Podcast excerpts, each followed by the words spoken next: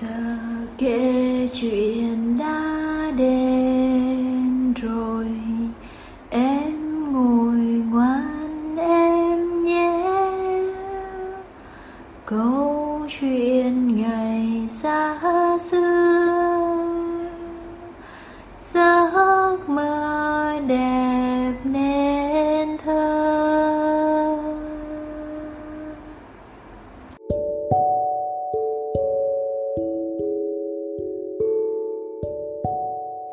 Xin chào các bạn nhỏ, cô là cô Hương ở nhà Monster đây. Hôm nay cô Hương sẽ kể cho các bạn nghe câu chuyện có tên là Dầu tê nhút nhát và quả mâm xôi dại. Uhm, bây giờ mình hãy nằm xuống và nghe cô Hương kể chuyện nhé.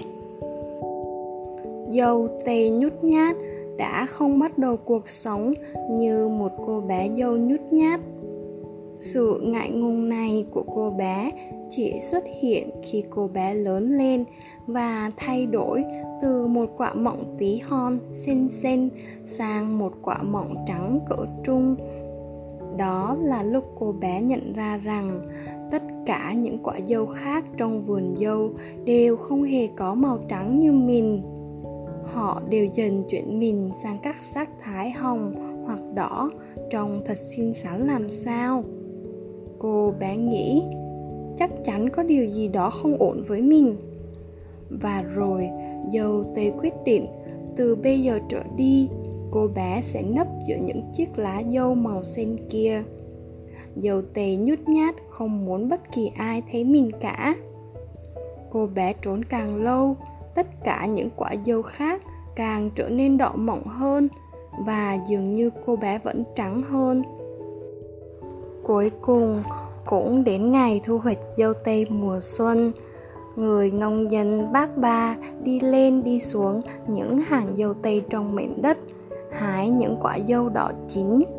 Chẳng mấy chốc, chiếc giỏ của bác được lấp đầy Và giờ đây mảnh vườn dâu trở nên trống rỗng.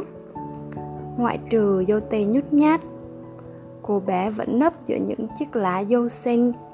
Cô bé quá mắc cỡ không dám ló đầu ra. Từ chỗ ẩn náu của mình, cô bé thấy người nông dân bác ba mang theo chiếc giỏ quay về trang trại. Để lại dâu tây nhút nhát một mình, cô đơn giữa mảnh vườn dâu tây cô quạnh. Không lâu sau đó, vươn qua hàng rào ở rìa của mảnh vườn là một nhánh mâm xôi mọc dài cuối kềnh là quả mâm xôi đỏ nhất trong cả bụi cây. Cô ấy đang đắm mình dưới ánh mặt trời mùa xuân và tận hưởng từng phút ấm áp và chói chang. Mỗi ngày, nhánh cây mọc dài hơn và cô mâm xôi dại ngay càng được tiến xa hơn vào mệnh vườn dâu tây. Một ngày nọ, cô ấy nhìn xuống, thấy cô bé dâu tây nhút nhát vẫn đang nấp dưới tán lá xanh to. Trời đất ơi! Mâm xôi dại thốt lên, Sao em lại trốn dưới lá dâu vậy cô bé? Em, em quá mắc cỡ không dám nhô đầu ra chị ạ à.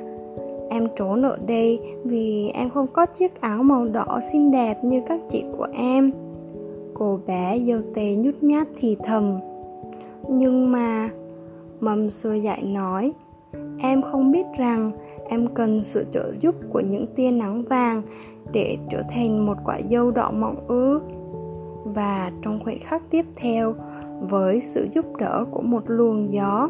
Cô ấy hất chiếc lá ra khỏi dâu tây trắng bé nhỏ và để cô bé ngồi tắm mình dưới ánh nắng ấm áp của mặt trời.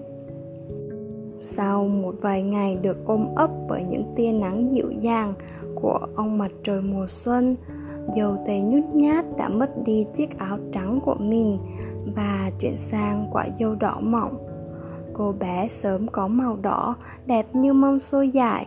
Mặc dù cô nàng lại nghĩ mình đang khoác trên mình một màu đỏ lộng lẫy hơn. Trước khi hai người họ có thêm thời gian để tranh cãi về điều này, người nông dân bác ba đã quay trở lại khu vườn để tìm đôi găng tay làm vườn bị thất lạc. Bác đã thấy hai bạn dâu tây và mâm xôi dại đang hạnh phúc và chờ dưới ánh nắng mặt trời. Và thế là bác đã mang hết cả hai về nhà. Đêm hôm ấy, dâu tây nhút nhát và mâm xôi dại được dùng để trang trí chiếc bánh sinh nhật của người nông dân bác ba. Mọi người ở bữa tiệc đều gật cù đồng ý rằng chúng chính là những quả mọng đỏ đẹp nhất mà họ từng thấy.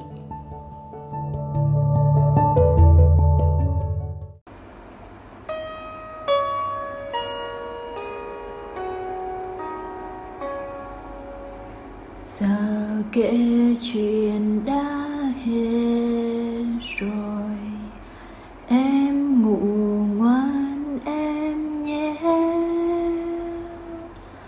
Câu chuyện ngày xa xưa. Giấc mơ đẹp nên